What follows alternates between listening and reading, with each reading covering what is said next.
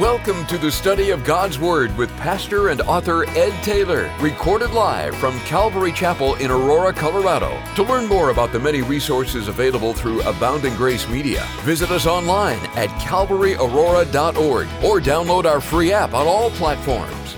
And now, here's Pastor Ed to take us into our study. Amen. Take your Bibles, open them to 2 Kings chapter 10. 2 Kings chapter 10 in a Bible study that I've entitled, Take Heed to Walk in God's Ways. Because God's will and His word will come to pass. God always keeps His promises. And finally, as some might think, Ahab gets his just due. And so does his wife Jezebel, even though people were waiting and waiting and waiting for it to happen. Notice back in chapter 9, verse 35 so they went to bury her, that's Jezebel, but they found no more of her than the skull and the feet and the palms of her hands. Therefore they came back and told him, and he said, This is the word of the Lord.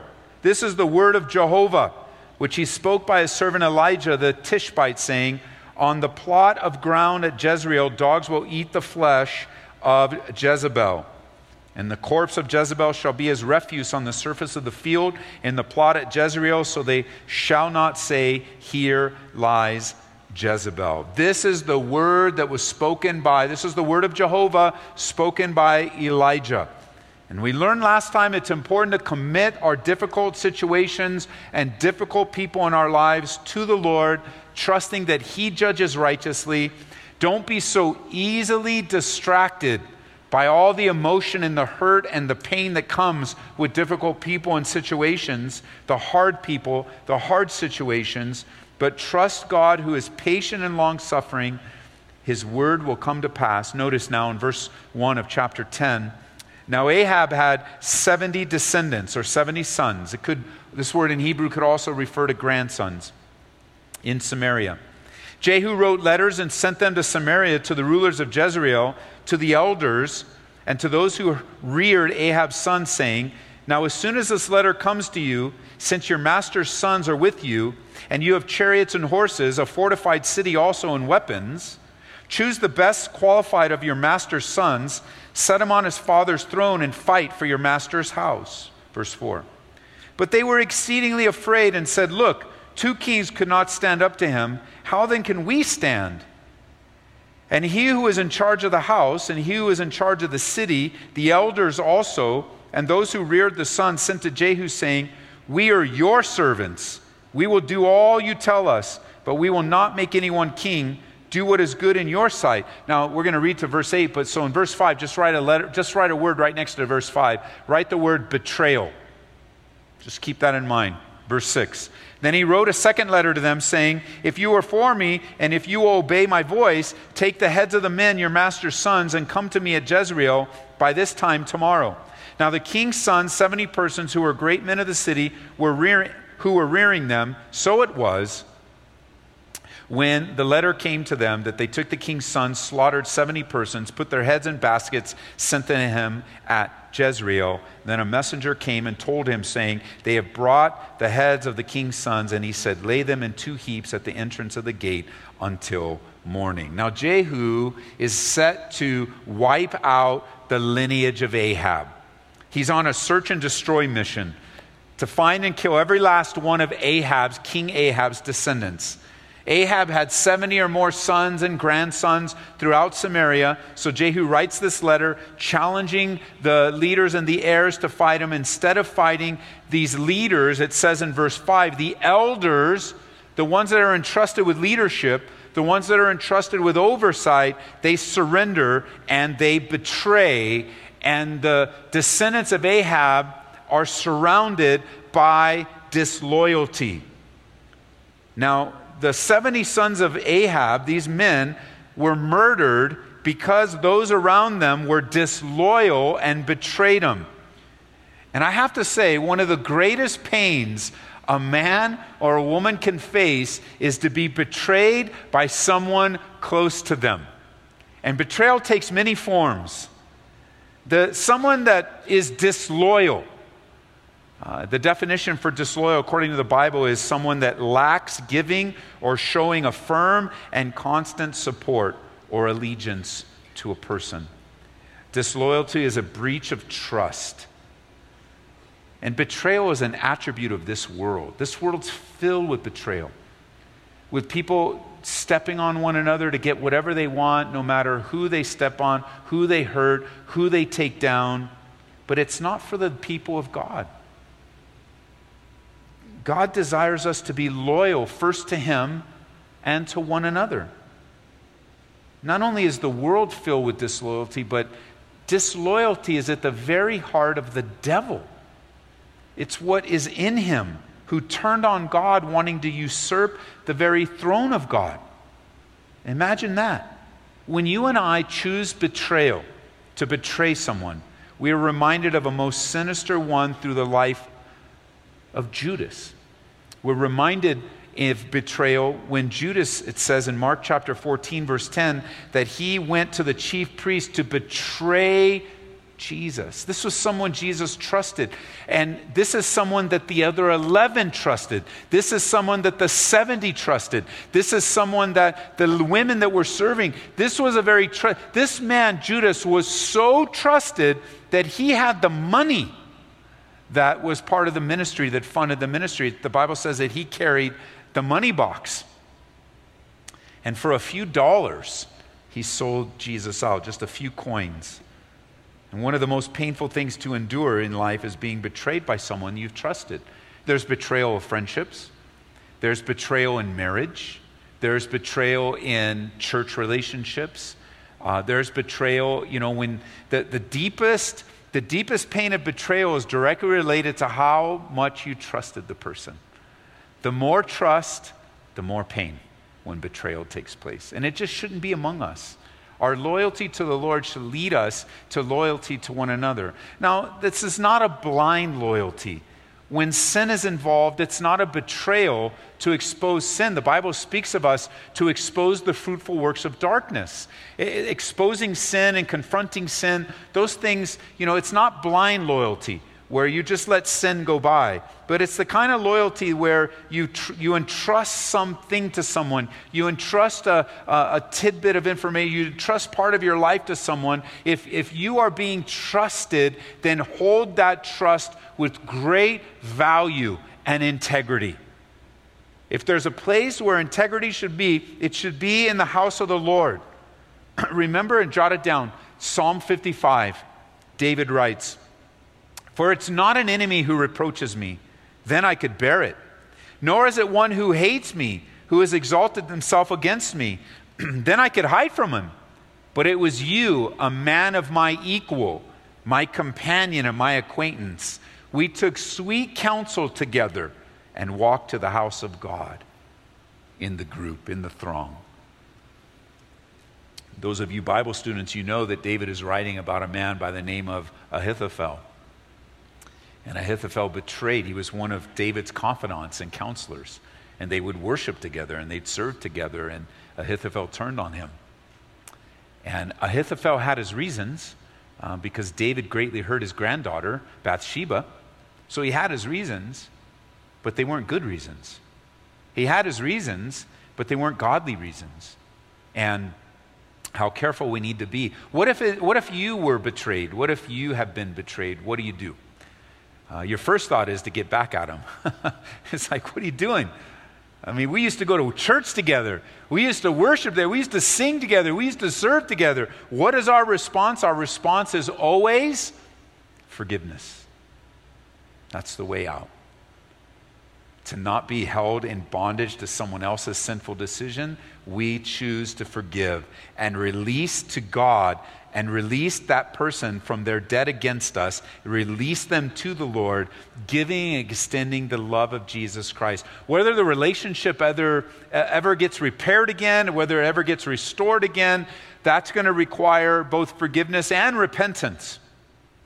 Repentance on the other part. But I'll tell you, there's no need for you on the other end of betrayal to be held in bondage to the pain and the hurt of that betrayal any longer. You can release it by, by simply forgiving. And I know some of you are going, but Ed, man, I've got to forgive like 50 times a day. Well, 50 times a day is not even getting close to what Jesus said in 70 times 7. And you math majors, you already know that's 490. Well, I've been forgiven 489 times, so the next time, that's it. But that's not the heart of the Lord. It's a heart of forgiveness that we might, there, there's no spiritual value in being angry all the time. Have you noticed that yet? Just being miserable. Why are you so mad? Because I was betrayed. I know it's painful, but there's no spiritual value in you staying angry and frustrated all the time. There's no spiritual value in bitterness. Bitterness is a wicked emotion that defiles. You know, we don't use the word defile too much these days, so we would use the word dirties. It dirties people around us. Bitterness does. And the way out of con- this per- prolonged anger and the way out of this prolonged bitterness is forgiveness. Anger and bitterness and unforgiveness will destroy you. It will hurt you even greater than the betrayal itself. The Bible says in Ephesians chapter 4 verse 31, get rid of all bitterness, rage, anger, harsh words, slander, and all types of malicious behavior. Instead, be kind to one another, tender-hearted, forgiving one another, just as God through Christ has forgiven you. Luke chapter 23 verse 32. There were also two others, criminals, led with him to be put to death. And when they had come to the place called Calvary, there they crucified him, and the criminals were on one on the right hand and the other on the left. And Jesus said, Father, forgive them, for they do not know what they do. From the cross, Jesus is extending forgiveness to those that have crucified him. And that's why now I'm thankful for the body of Christ. Now, I know you associate betrayal perhaps with somebody who was really close to you, somebody that walked with you, some spiritual relationship, but the body of Christ is bigger than your betrayal. If you, I don't see a lot of people writing that down. You should write that one down. The body of Christ is bigger than your betrayal. And what I mean by that, there's a lot of brothers and sisters available in the body of Christ than just the one that hurt you the most. And that's what I appreciate about the body of Christ the family of God. It's an imperfect family. you could even say it's dysfunctional, where we all bring dysfunction into our families. We, we, uh, you know, we, there's a lot of talk in the world today about the dysfunctional families we came from. Well, the body of Christ is dysfunctional too. As long as there's sin, there will be dysfunction. We will not function the way that God intended until we are in His presence, face to face. And the body of Christ is broken. We are weak people. We do dumb things. We say dumb things. We make mistakes. We sin against one another. We stumble. We fall. Our tongues, they create wildfires. We say things in the second, you know, we we are even to the point where we'll say something and while it's still coming out of our mouth, we regret it. And how we haven't even finished the sentence yet because we make mistakes. We are prone to sin. But even though we have our issues, there is nothing like, there is nothing like the body of Christ on the earth today. I, I was, I didn't read the article, I should have, but I was going through uh, a list of headlines. And one of the headlines says, so this popular pastor said, he asked the question and probably had it in his message or something, but he said, Why do gangs have better fellowship than the church. And I thought, what kind of question is that? Gangs do not have better fellowship than the body of Christ because gangs are not connected to Jesus Christ and therefore share no koinonia with the things of God. So, whatever they're sharing and whatever they're doing in plotting evil, and to do destruction.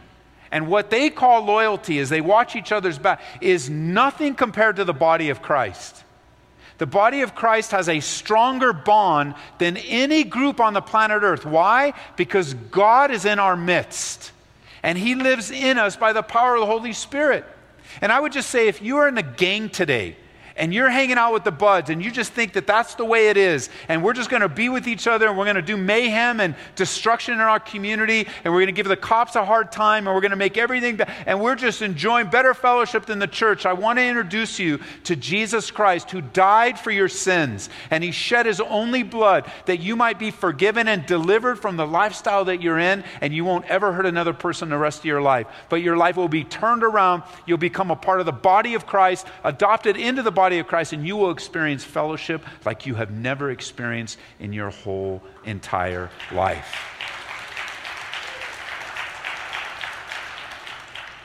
There is something special about being real with one another.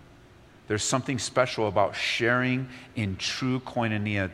That doesn't mean that everything is going to go right. It doesn't mean we're always going to agree. It doesn't mean we're always smiling. It doesn't mean we always feel good. It doesn't mean we won't have disagreements. We're human. We're human. But I know this from the moment that I was born again and relationships began to form within the body of Christ in my life, I have experienced closer relationships in the body of Christ sometimes than my own blood and my own family.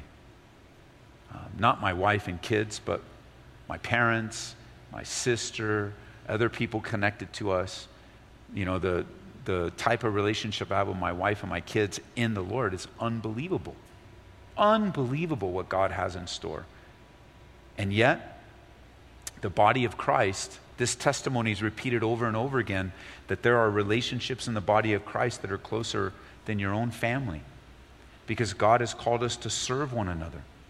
And even if you have been betrayed, the body of Christ is greater than the betrayal. And you might even be hesitant right now. You go, wait a minute, Ed, I haven't experienced that anything. Eh, I haven't experienced that yet. And I think the key word is yet. Don't give up on the work of God in your life. Sometimes God delays close relationships so that he can do some work just on you. We're so used to dumping all our stuff on other people that when you come to the body of Christ, you just feel like, oh, I got to just dump everything in my life. And you just got that habit of dumping, dumping, dumping. But the Lord says, no, I want you to learn something. You're to cast all your cares upon me. So I'm going to reserve you to myself just for a season so you can learn to cast all your cares. Then you'll be better equipped to enter into a real relationship where there's give and take in the body of Christ. And some of the greatest relationships are actually relationships that experienced great difficulty and then you got through it together. And there was forgiveness. And, oh man, I was so wrong. No, I was wrong. And then you're arguing about who was more wrong uh, in the difficulty. And then you're like, somebody's got to come. Just stop it. Stop it already. The Lord is on the throne. Trust Him. Trust Him. We're adopted into a new family, brothers and sisters in Christ who will stand with each other, stand for each other. You know, if you study this, all throughout the Bible, there are these one another verses as it relates to our, our relationship with each other, one another. For example, in 1 Thessalonians 5.11, it says, encourage one another in the Lord. Hebrews chapter 3, verse 13, it says, exhort one another. In Hebrews chapter 10, verse 24, it says, let us consider one another. And on and on. I remember years ago, we put this list together of many one another verses that God uses as we relate to one another as God teaches you what true fellowship is. Remember Elijah, we learned with the life of Elijah is that when he isolated himself, he was really messed up.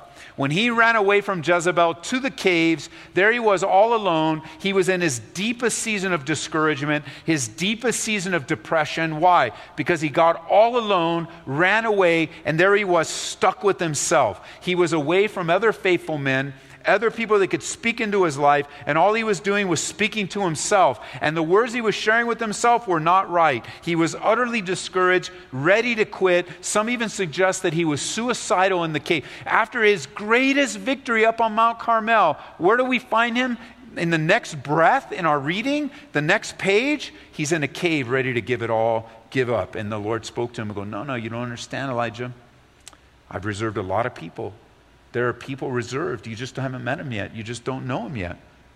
And the Bible says in Proverbs chapter 18, verse 1 A man who isolates himself seeks his own desire, and he rages against all wise judgment. A lonely saint is vulnerable to all sorts of attacks from the enemy, attacks in the mind that go directly to the soul. Again, the topic is betrayal because here these sons and grandsons of, of Ahab were betrayed and they lost their lives. But the body of Christ is bigger than your betrayal. Encouraging one another in the Lord is so important. Encouragement is a big part of our life in community here at Calvary. And there's a lot of different ways you can encourage. You can encourage through text messages. You can encourage through phone calls. You can encourage through emails. You can encourage by speaking to them. You can encourage right here before you leave. You can speak a word of encouragement, or as we prayed in our time of prayer, you can speak and sow seeds of righteousness into someone's life. You can see an attribute in someone and say, I thank you. You know, I always appreciate this about you. Uh, you're always here early, or you're always smiling, or, you know, when we pray, you're so pat, you can find something that's very encouraging to say to someone. You know, people are just waiting to be encouraged. They're just waiting to be built up. And if you're the one that says, you know, I'm not going to encourage anyone until someone encourages me, like you want to know how to be encouraged, just start encouraging people. Don't be waiting for people. That's where misery comes. You know, it says you come in and go, nobody speak to me, nobody greeted me, nobody cares, nobody, nobody, nobody, nobody. But with that kind of attitude, you don't even care about yourself. Because if you're discouraged and you're beat up, the way out, you control. You can just begin to speak into someone else's life. You can ask, you can be looking for someone that's more discouraged than you. Imagine that. You're like, nobody's more discouraged. Believe me, there's someone here that's more discouraged than you. There's. What was that? We need to check the, uh, check the air conditioning. There's someone here that's more discouraged than you, and you need to step into their lives and encourage them.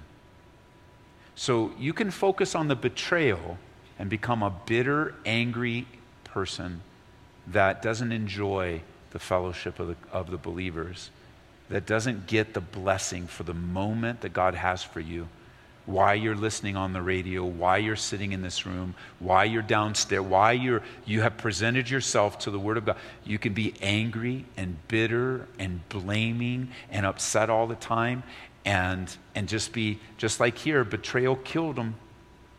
And betrayal will kill you too if you let it. Or you could turn it around and realize that you're part of the body of Christ and everyone has a place.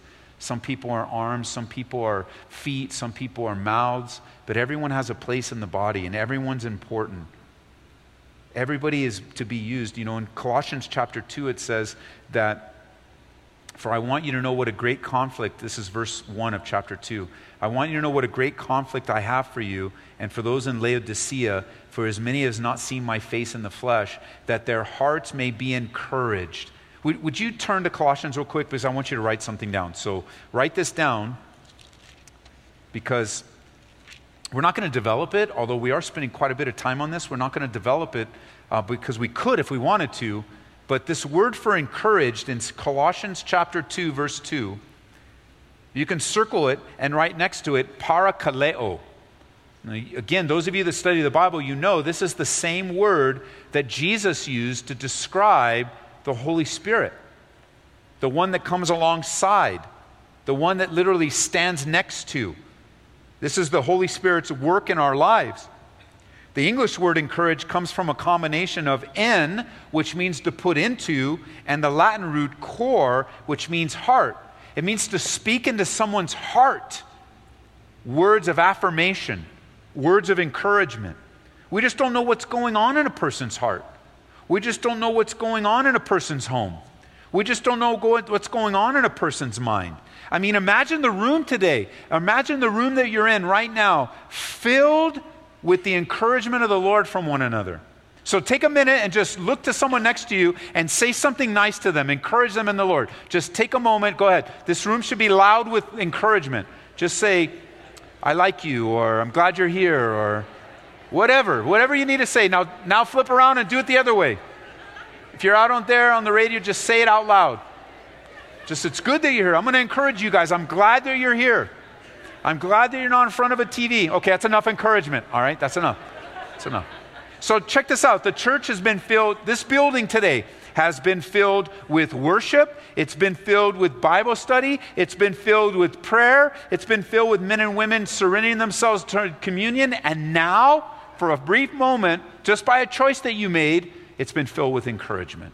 And that just covers all the negative stuff that you might have walked in with.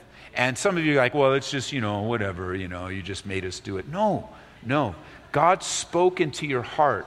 All you need to do is now receive it by faith. And that if no one, you know, if you're sitting alone or you're not able to be with someone or someone, listen, I'm glad you're here.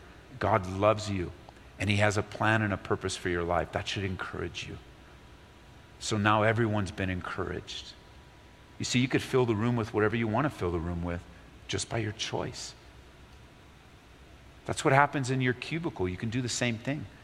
It happens when you are driving on the road in your car, it can happen in your front room, building one another up in the Lord. All right, with all that in mind, verse 9 now. So good. Just betrayal is so bad, but it can be overcome so easily. And, and loyalty is an important thing. Not blind loyalty, just loyalty. Loyalty is an important thing. Let us be known as men and women that are loyal to God and loyal to one another. That we might just know that we can God, we have each other's backs in the Lord, in the Lord for good and not for evil. Verse 9. So it was in the morning that he went out and stood and said to all the people, You are righteous. Indeed, I conspired against my master and killed him. But who killed all these? Know now that nothing shall fall to the earth of the word of the Lord which the Lord spoke concerning the house of Ahab. For the Lord has done what he spoke by his servant Elijah. And so Jehu, Jehu, verse 11, killed all who remained of the house of Ahab in Jezreel, and all his great men and his close acquaintances and his priests, until he left none remaining. Jehu appears to be doing what the word of the Lord was through Elijah but he's not. Not completely. He's wiping out the lineage of Ahab, but he went too far. Notice what it says that it says at the end of verse 11, he also wiped out close acquaintances. God never said to do that. And priests, God never said to do that until none were remaining. Jehu is now acting out of emotion and zeal. There was wisdom and obedience in wiping out Ahab and his sons, according to the word, but taking out these others was not from God. He went too far. Hosea chapter 1, verse 4, it's a cross reference. In Hosea chapter 1, verse 4, it says, Then the Lord said to him, Call his name Jezreel, for in a little while I will avenge the bloodshed of Jezreel on the house of Jehu and bring an end to the kingdom of the house of Israel, it shall come to pass in that day that I will break the bow of Israel in the valley of Jezreel. You see, Jehu established his kingdom, you'll recall, by killing King Joram at Jezreel just a few verses back in chapter 9. And this judgment now that's coming from God later will scatter the northern kingdom allowing the Assyrians to conquer them later on in 722 BC. Jehu's killings exceeded the reform and became atrocities. And he ends up becoming very much just like those he replaced. A zeal and emotion that caused him to be disobedient and out of control. Verse 12 He arose and departed and went to Samaria, and on the way at Beth Eked, of the shepherds, Jehu met with the brothers of Ahaziah, king of Judah, and said, Who are you? And they answered, We're the brothers of Ahaziah, and we've come down to greet the sons of the king and the sons of the queen mother. And he said, Take them alive. So they took him alive and killed them at the well of Beth Ek, 42 men, and he left none of them. Now, when he departed from there, he met Jehonadab. Uh, if you guys are pregnant and you need a name for your kid, there's one right there Jehonadab. Je- Jehonadab. There you go. That's better. That sounds better. So it's even better if you want to name your son that Jehonadab, the son of Rechab. Coming to meet him. He greeted him and said to him, Is your heart right as my heart is toward your heart? And Jehonadab answered, It is. Jehu said, If it is, give me your hand. So he gave him his hand and he took him up into the chariot. And he said, Come with me and see my zeal for the Lord. Remember, I mentioned that Jehu was acting out of emotion and zeal, and here he's admitting it. He calls it a zeal for the Lord, but it's too much. So they had him ride in his chariot, verse 17. When he came to Samaria, he killed all who remained to Ahab in Samaria till he had destroyed them according to the words of the Lord, which he spoke to Elijah. Jehu continues to find anyone related to, to uh, Ahab's line, wipes them out. And in verse 16, we, see, we begin to see inside the man of his pride. As, as you notice in verse 16, he says, Come with me and see my zeal for the Lord. See my zeal. He brags about his zeal for God and wants to be noticed. He goes too far in killing beyond his divine commission, and he takes close friends, chief officers, priests, and you know, this is a sign of a weakness of character, inward pride. It always concerns me. It always concerns me when I see men and women try to use ministry, try to use the church. Even over the years, I've noticed trying to use this particular church family to make a name for themselves to try to show off whatever it might be uh, that they want to show off or try to control people through someone through a church to be seen by men. It's always wrong to do something for god to be seen by men. That's not ministry. That's pride. That's man's pride now there are things that there are ministries within the church that will put you before people that's different that's different. I mean, if you're just ministering to one other person, like, for example, when I asked you to encourage someone else, you were encouraging someone else, and they saw you with their own eyes. They encouraged, they heard you, and, and yet you weren't encouraging them to be seen by them. You were just simply encouraging them to encourage them. And it would be different if you ran up here and said, wait, wait, wait, wait, I want to encourage everybody. And, uh, and you got, and they're like, whoa, bro, that's not, no, no, no, go sit down. No, you can't tell me to sit down. And, and so, no, I'm asking you to go sit down. No, you can't tell me to sit down. And then the security people, and they one foot, one foot, one arm, one arm, and take you outside because that's not from the Lord. You're not to be seen by men. It's, it's better to what you do in secret, Jesus said. You just know God's going to reward you openly. And God, He sees everything. And it's a deep character flaw that's revealed in men and revealed in women that do things to be seen by men, to express, look at my zeal. Look at how zealous I am for God. And it's a very concerning thing. Notice verse 18.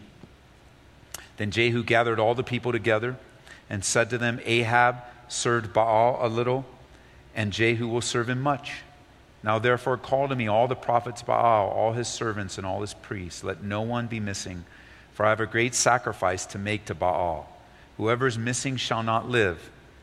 And notice in verse 19, but Jehu acted deceptively with the intent of destroying the worshippers of Baal. And Jehu said, Proclaim a solemn assembly for Baal. So they proclaimed it. Then Jehu sent throughout all Israel and all the worshippers of Baal came, so that there was not a man left who did not come. So they came into the temple of Baal, and the temple of Baal was full from one end to the other. And he said to the one in charge of the wardrobe, Bring out vestments for all the worshippers Baal. So he uh, brought out the vestments for them. And Jehu and Jehonadab, the son of Rechab, went into the temple of Baal and said to the worshippers of Baal, Search and see that no servants of the Lord are here with you, but only the worshippers of Baal. So they went in to offer sacrifice and burnt offerings. And Jehu had appointed for himself 80 men on the outside and had said, If any of the men whom I have brought into your hands escapes, whoever lets him escape, it shall be his life for the life of the other. Verse 25.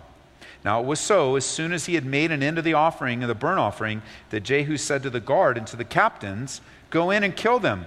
Let no one come out. And they killed them with the edge of the sword. Then the guards and the officers threw them out and went into the inner room of the temple of Baal. And they brought the sacred pillars out to the temple of Baal and burned them. They broke down the sacred pillar of Baal and tore down the temple of Baal and made it a refuse dump to this day. Thus Jehu destroyed Baal from Israel. Interesting. So false worship is being dealt a death blow here by Jehu, but he does so deceptively, which leads to the question is it okay to lie in order to bring out something good? Is it okay to lie? We see some people will answer that very, very quickly and say, well, of course it is. Because if something good comes out of it, then you can do whatever you need to do to bring out good. That is not a biblical principle. That's a worldly principle. That's the way we've been taught. We've been taught this, and it's been different phrases, but this is the phrase that, that most captures this. The end justifies the means. That's just the way a culture works. I can do whatever I want as long as the end has some redeeming value. But it is so not the Lord. It's not his principle. It's not his desire. He, he isn't told to lie here. God doesn't say lie so something good will come. He isn't giving Jehu a plan on how to destroy all the prophets of Baal. He does this on his own. Is it okay to lie in order to accomplish the will of God? The answer is no. And you, you say, Ed, well, prove it to me. Ah, thank you for asking. Romans chapter 3, verse 9. And why not say, Let us do evil that good may come, as we are slanderously reported, as some affirm that we say, their condemnation is just, Paul writes to the Romans. People were lying about Paul that he was teaching this very false concept that you can do whatever you want as long as good comes. You can do evil so that good comes. And the answer is no, you can't. Uh, in another place, Paul would ask the question Should we sin so that grace would abound? And you know how he answers that? Certainly not. The strongest phrase in the Greek language to say no. No, you can't sin, so there'll be more grace. You allow God to be the dispenser of grace, and you choose and I choose to do what's right. Verse 29. However, Jehu, so here he is. He does all this. He does it deceptively, get everybody in, gets the worship of the Lord out, destroys Baal. But then there's this however. Isn't there always a however? I hope there's not one in my life. I hope there's not one in your life. We shouldn't be so comfortable with this. Hey, look at him, look at him. He's wiping out false worship, but and that's not how you want your life to end, is it? And you had all these years following God, but, however, Jehu did not turn away from the sins of Jeroboam, the son of Nebat, who made Israel sin. That is, the golden calves that were at Bethel and Dan. And the Lord said to Jehu, Because you have done well in doing what is right in my sight, and have done to the house of Ahab all that was in my heart, your son shall sit on the throne of Israel to the fourth generation. But Jehu took no heed to walk in the law of the Lord God of Israel with all of his heart. For he did not depart from the sins of Jeroboam, who had made Israel sin. In those days, the Lord began to cut off parts of Israel.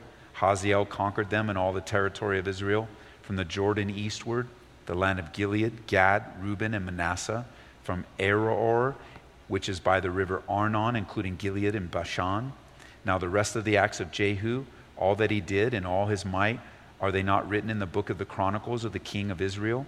So Jehu rested with his fathers. They buried him in Samaria. Then Jehoahaz, his son, reigned in his place. And that period that Jehu reigned over Israel in Samaria was 28 years. 28 year reign, but not all of it was in the Lord. Even though Jehu wiped out Ahab and he wiped out Baal worship even though he did it the wrong way, it revealed the depth of his character. His heart was not fully trusting in God. It says right here in verse 31 he took no heed to walk in the law of the Lord God of Israel with all of his heart. He didn't depart from the sins of Jeroboam. He still allowed and approved of calf worship. It's one of the places that we'll visit when we go to Israel. We'll go up to the northern part of Israel to Dan, and they have a, an altar there that is a replica of what was there. And the children of Israel would worship calves there, these idols. And one commentator put it this way, and I quote Jehu was an effective soldier, but he wasn't much of a builder. And he's remembered only for the people that he killed he could have assembled a group of gifted men to assist him in promoting the true faith in the land, but he settled for following the crowd and worshiping the golden calves. And I thought about that in the, the highlight of our lives. What is it that our lives will be described as? Will it be uh, we could have, we could have, and then fill in the blanks? We could have done something really great for God. We could have really stepped in obedience. We could have really made that hard decision. We could have really promoted true faith in our family. We could have really, whatever it might be, but we settled for some compromise, some worldly trinket, something that you took years to find out that it wasn't worth it. And his dynasty began Jehu with a murder, and now it ends with murder. And in between, it was incomplete obedience. And over and over and over again, that's what we see in these kings. And over and over again, the Lord is challenged, God is challenging us. Will we go all the way in taking the next step of obedience, and taking the next step of dealing with compromise in our lives? I, I don't want my life to be summarized, but He settled and then that was the rest of my life until I died. Oh, he did this great thing over here. Even though he did it the wrong way, he wiped out Ahab and his descendants. He wiped out Baal worship, at least temporarily. But then, as soon as he wiped out Baal worship the wrong way by lying and being deceit, deceitful, he turns to his own false worship, worshiping calves instead of the one true God. Father, we just consider uh, the, the, the tone and the direction of our Bible study today. Just Jehu is, is not the man that we want to model our lives after. And we think of the topic of betrayal. And we, God, think about the topic of encouragement. We thank you for the word that you gave us in the earlier part, just a very direct word that was spoken to a couple, maybe more, uh, that was given to Pastor Aaron, followed up on, and closed, Lord, where you were able to, to speak and uh, to minister. And now, Lord, we submit ourselves to you, God. We want to be encouragers. We want to love one another. We want to serve one another. We, we desire, God, to be uh, in your will, to, to walk in your ways. Forgive us for doing the right thing the wrong way. I just remember that Adventures in Odyssey episode that my kids were listening to. You could do the right thing the wrong way. You could do the wrong thing uh, in, a, in a right way with the right motives. You could do the wrong thing the wrong way and the right thing the right way. And there were always those choices that, we t- that, that they taught my, that, that little episode taught my kids. And I just thought it was a great, it was a little game that they played. And, and yet life is no game, is it, Lord? We want to do the right thing the right way. Would you enable us to do that? Would you give us hearts to encourage one another? That, that Bible study and gathering as church would not just be uh, to come, sit, listen, leave. Come, sit, listen, leave. But there's so much more. You want to fill the room with song. You want to fill the room with encouragement. You want to speak forth your word in the gifts of prophecy and exhortation. You want to give forth the manifestation of your spirit. You want to give discernment.